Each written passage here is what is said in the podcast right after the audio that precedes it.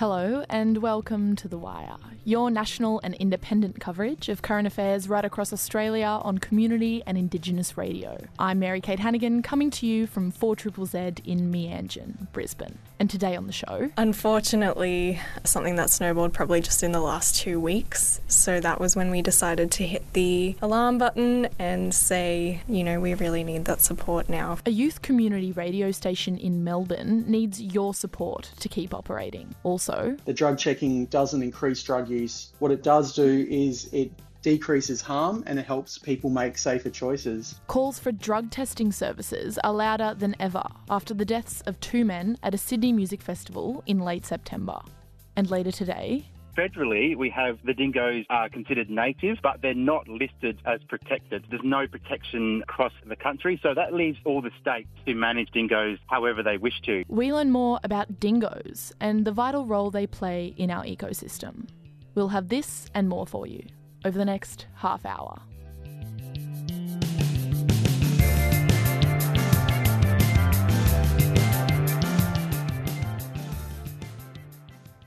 Thanks for being with us today. We're on air across Australia thanks to the Community Radio Network and support from the Community Broadcasting Foundation. First up today, Israel has declared a state of war following an unprecedented surprise attack by the Hamas militant group. The attacks began early Saturday morning with what Hamas claims as 5,000 rockets fired into Israel. The death toll continues to rise in what experts are calling the deadliest attack in decades between the two sides. With current reports of over 700 Israelis killed under the Hamas assault and 400 Palestinians dead as Israel retaliates with airstrikes in Gaza. I spoke to Dr. Eyal Mayroz, Senior Lecturer in Peace and Conflict Studies at the University of Sydney, to find out more. Well, early in the, in the weekend, uh, an unexpected attack, surprise attack by uh, Hamas and uh, Islamic Jihad, uh, started with uh, thousands of rockets as a diversion, uh, fired at different locations in Israel, including Tel Aviv area and even Jerusalem area. And under the cover of the missiles and the rockets, uh, a large and unprecedentedly large uh, force of uh, Palestinian militants cross crossed the border between Gaza Strip and Israel uh, through the fence uh, via air as well as the sea, and uh, in a surprise attack went and attacked about 22 Israeli towns, villages, and and even military bases and began a, a, campaign of slaughter. Uh, there was a music festival nearby, and they of young people, and they slaughtered 260. More than 100 people were captured and uh, brought as hostages in back into the Gaza Strip. Other than a failure uh, of the Israeli intelligence to uh, foresee what was happening, there was also an operational failure by the Israeli army to respond, and as a result, it took hours in, uh, for the Israeli forces to uh, reach the south, uh, the, the villages and towns that were under siege, and uh, the fighting uh, took much, much longer than expected, and some is still uh, taking place now. Uh, Israel immediately started a call out of its military reserve, and at the same time began hammering different locations in the Gaza Strip by air. Uh, casualties are, as we know it now, at least 700 dead in, on the Israeli side, with over 2,000 uh, wounded, and mounting casualties in Gaza, mostly civilians, uh, also in the hundreds, uh, over 300. With the timing of the attack, it being Sabbath or a, a Jewish Jewish holiday, what does this say about the, I guess, the calculations or the strategy behind the attack? Well, uh, Jewish holidays are known to be uh, kind of potential hotspots for uh, um, attacks, terrorist attacks, because uh, a lot of soldiers are at home uh, being released to spend the holidays with their families. Consequence, usually Israeli governments put blockade on the Gaza Strip and the West Bank during those holidays to try and prevent or reduce the risks of terrorist attacks. This time it didn't help because the breach of the border between Israel and Gaza was uh, through the fence and uh, over the fence rather than through the uh, openings. And uh, also because the Israeli intelligence and Israeli army's focus was on the West Bank, where the violent clashes have been going on for a while, and not so much on Gaza. On a global international scale with each state like Palestine and Israel having their own relations and allies. What what does this attack mean? I know that US forces have said they're moving closer in support of Israel. Look the escalation is not going to uh, involve uh, say uh, uh western countries or or even most Arab countries. Their fear in Israel is that uh, other fronts may open but these are mainly in relation to uh, the border with Lebanon by uh, Hezbollah, that is a, a Shiite uh, organization supported by Iran, or even more directly by Iran, as well as a, a escalation in the West Bank that is already overheating East Jerusalem and maybe even between Jews and Palestinians and mixed uh, Israeli cities. So uh, yes, there are fears of escalation, but these escalations will uh, be still uh, more uh, local or at worst uh, regional. You know, this this can be viewed as a retaliation of what Palestine has suffered under decades of Israeli occupation. How has this attack, or I guess this declaration of war, escalated or prolonged the conflict, set back the chance of some resolution? Uh, my my sense is that this is the most consequential event in the last uh, 50 years in the relationship between Palestinians and Israelis, and that uh, uh, this has dealt a devastating blow to any prospect of building mutual trust that was challenging to start with anyway. And uh, there is also, uh, you know, the possibility that uh, uh, with the escalation and the mounting uh, death toll in Gaza, we will see also on the Palestinian side a lot of resentment. we are further away than we were to any kind of a solution to the conflict, either a one state solution or two state solution. And we were very, very far to start with. The short term and even medium term chances of any, any solutions were very remote, uh, even uh, before the attack. That was Dr. Eyal Mayroz, Senior Lecturer in Peace and Conflict Studies at the University of Sydney, ending that report.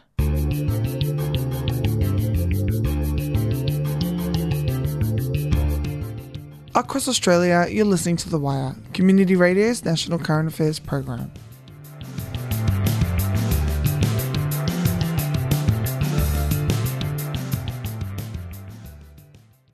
The push for drug testing services has once again featured in headlines across Australia after the tragic death of two festival goers at Sydney's Knockout Festival in late September. Pill testing is an effective harm reduction strategy, returning promising results in trial settings throughout Australia and overseas. Advocates are calling on politicians to change the current approach and commit to the implementation of drug testing services, saying every delay puts lives at risk. The Wire's Isaac Brogan spoke with Cameron Francis, CEO of the Loop Australia, to find out more.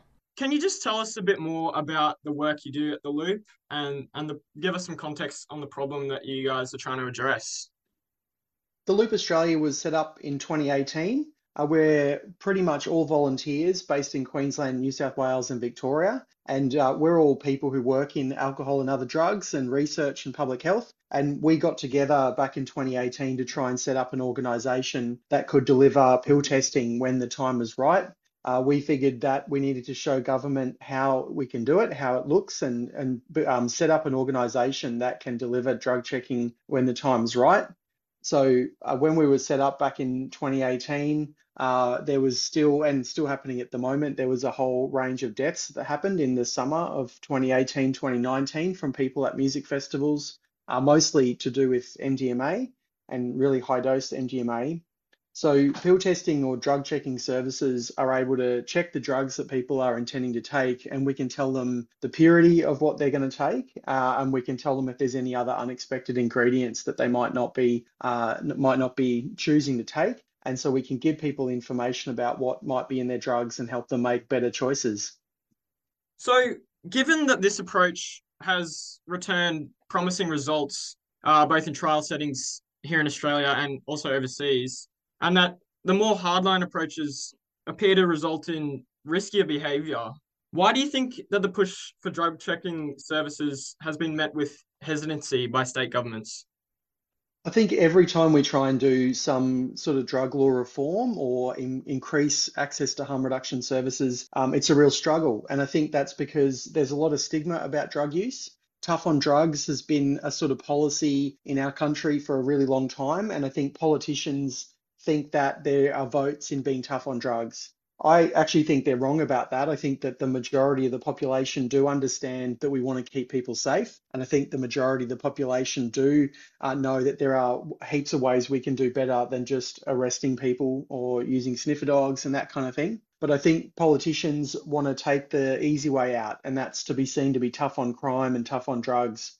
Uh, they think it looks good in the public. And I'm actually not really sure that that's true anymore. I think that the public know that this could work and the public think we could do better, but politicians are sometimes a bit behind the public.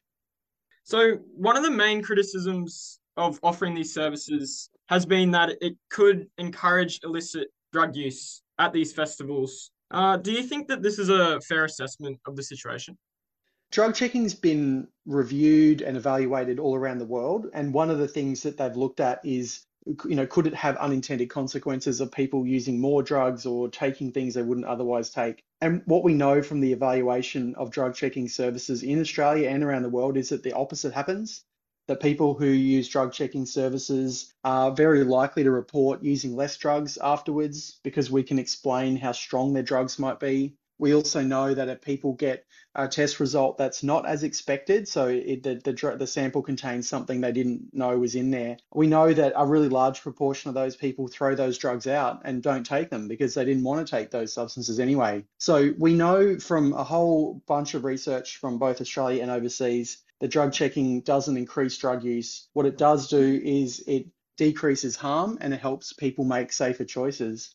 Was there anything else that you felt was important that you'd like to add? I think drug checking, it's inevitable that drug checking or pill testing will become a national policy. It, wherever it's worked elsewhere overseas, it becomes pretty mainstream really quickly. Um, it's not as controversial as governments think it is. And once it starts up, it's effective pretty quickly, like we've seen with Canberra. And so I think that we'll probably see that in Queensland soon. Queensland's announced their support for pill testing. Uh, and I think that it's inevitable that the other states will follow. So I think they it would just be nice if they could hurry up because the longer we wait, then the more lives we've got at risk.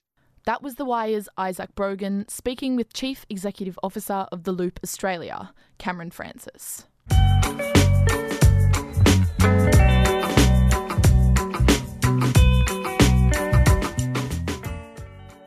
You're listening to The Wire, independent current affairs on community and Indigenous radio. I'm Mary Kate Hannigan in Meanjin, Brisbane. A big hello to our friends in Bellingen, New South Wales on 2 Triple B FM, to our listeners in Armidale on Tune FM, and to the other side of the country to Kalamunda Community Radio 6KCR 102.5 FM.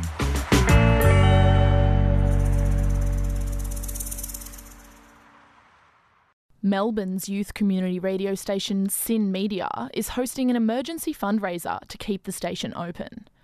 With the pandemic, loss of grant funding, and the current cost of living crisis, the station says they've struggled to stay afloat. After 20 years of platforming young people's voices, SYN has only six weeks to save the station. SYN's contributor for The Wire, Lachlan Patrick, asked SYN community manager Laura Green about the moment they realised the station was in financial trouble it became clear to us uh, closer to the start of this year that we needed to diversify our revenue streams.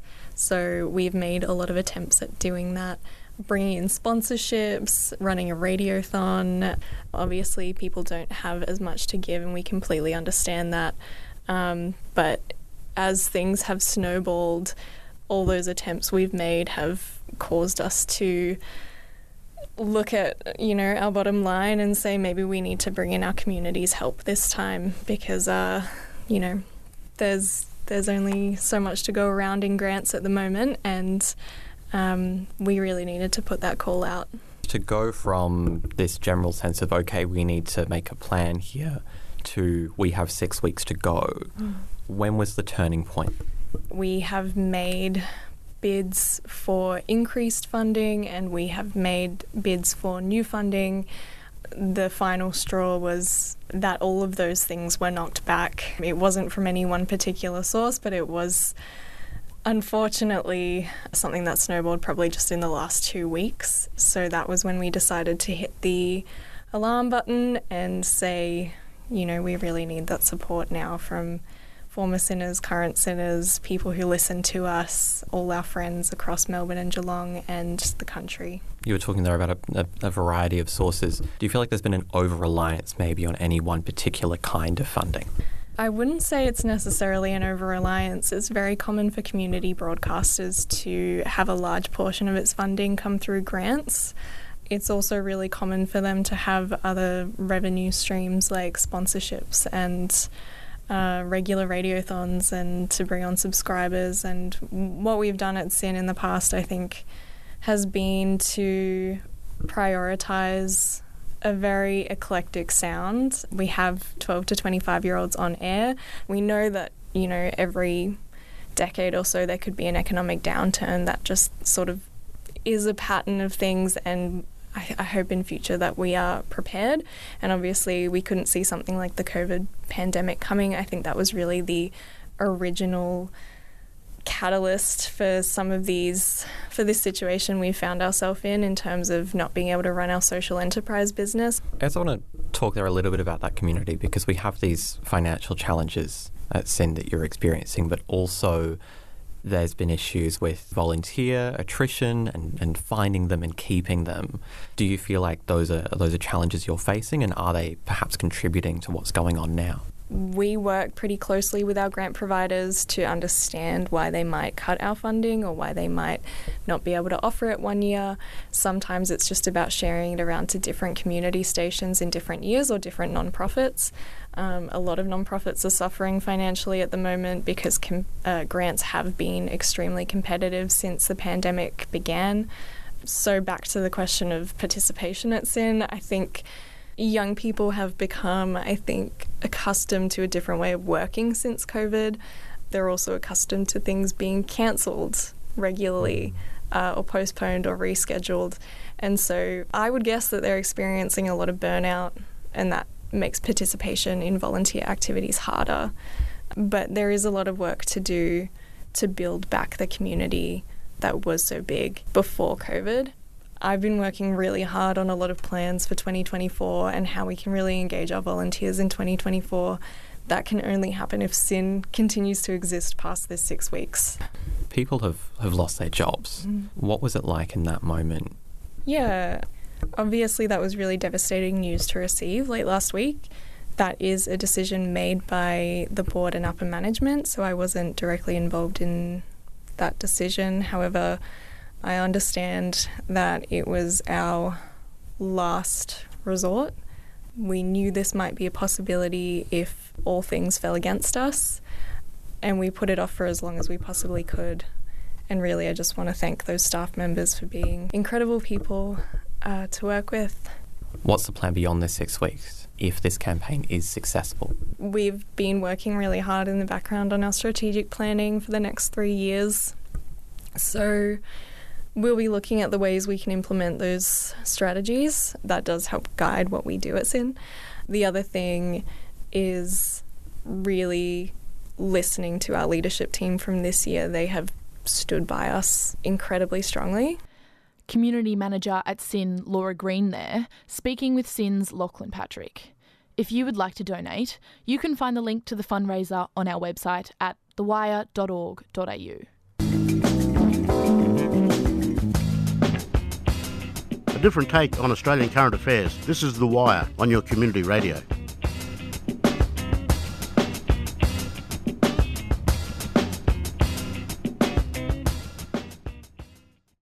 Last month, the inaugural First Nations Dingo Forum was held in Cairns, with over 20 nations calling on all levels of government to end lethal control of dingoes and to designate them as a protected species. The animal has proved controversial with some state governments, like New South Wales, where dingoes are still treated as pests. Recent evidence suggests dingoes play a vital role in our ecosystem and hold a significant place in cultural and spiritual practices of First Nations folk throughout the country.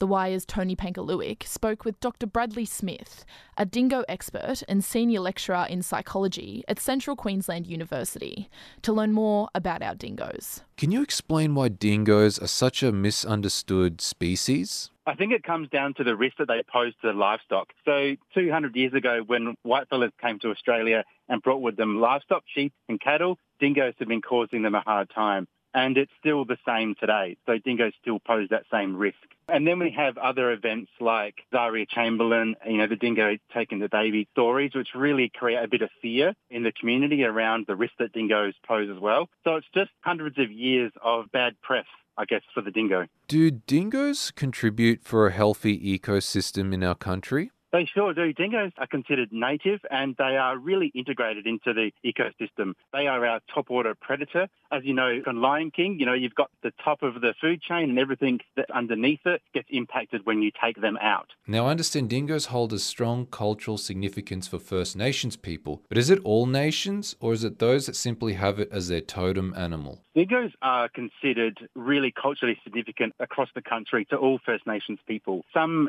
cultures or some countries have the dingo is more important than others, but all of them really consider all wildlife, but particularly dingoes, to be significant in dreaming stories, in the history of the country, and also the relationship they have with the dingo. Do dingoes intermingle a lot with feral dogs, and do they contain a high DNA mixture? What's the go of that? One of the things that governments and the agricultural industry do is try and label all the dingoes or the dogs out in the bush as wild dogs a term that encompasses like feral dogs, domestic dogs, dingoes. But what we've been finding with modern DNA or genetics is that most of the animals out there are pure dingoes. By that I mean not much dog ancestry. So actually we're killing dingoes, we're not killing dogs. We find that the states have very differing techniques in managing the dingoes. So I know states in general like they run differently because you know different governments and all. Could you explain like just the differences in the treatment of dingoes in various states? Which ones mm. they're a little bit better off, which states maybe they're not too well off? The management of dingoes is quite messy, to be honest. So federally, we have the dingoes are considered native, but they're not listed as protected. There's no protection across the country, so that leaves all the states to manage dingoes however they wish to, and every state does it differently. So in Victoria, for example, dingoes are considered threatened, but they're not protected on private land, and they run these buffer zones around national and state parks where they bait dingoes in national parks. So they're protected, but not really protected. And then we have places like South Australia, which has underneath the dingo fence, the dingo is declared a pest and have an eradication policy where they just don't want any dingoes anywhere below the fence. But above the they're kind of considered native and not controlled. So it's just every state's different and it's, there's no consistency. Just with management of dingoes, what do you think are the best non lethal ways to protect livestock from dingoes? In terms of dingo management, we all want the same thing, right? We don't want dingoes to be killing sheep, but it's just the way that we go about it. A lot of people want to eradicate the dingo, but there are actually non-lethal solutions. And one of the best ones that we've found is livestock guarding animals. So donkeys and also domestic dogs, Maremma dogs, for example, are really good at providing protection for livestock. A little bit like shepherding. So we used to hang out with our sheep as shepherds, but now we can have these other animals doing that job for us. The main way that we manage dingoes is by lethal methods. So that's poison, shooting and trapping. But actually what we've been finding is that the problem hasn't gone away. So over 200 years of doing this same practice, nothing's gotten better. Dingoes are still impacting the sheep industry. So we really should be thinking about other alternative ways that might be more effective, that consider First Nations perspectives on the dingo, protect and preserve the ecological role of the dingo, and trying to balance both the human and dingo. That was Dr. Bradley Smith, dingo expert and senior lecturer in psychology at Central Queensland University, ending that report.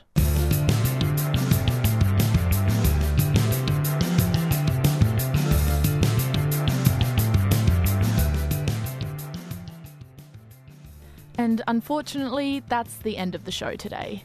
Thanks so much for listening, wherever you are in Australia. The Wire has been produced with the great support of the Community Broadcasting Foundation and the Community Radio Network.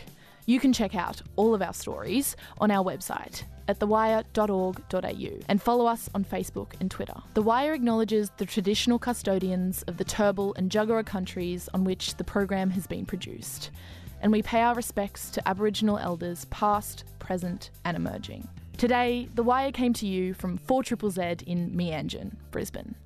I'm Mary Kate Hannigan. Thanks so much for your company, and we'll see you next time on The Wire.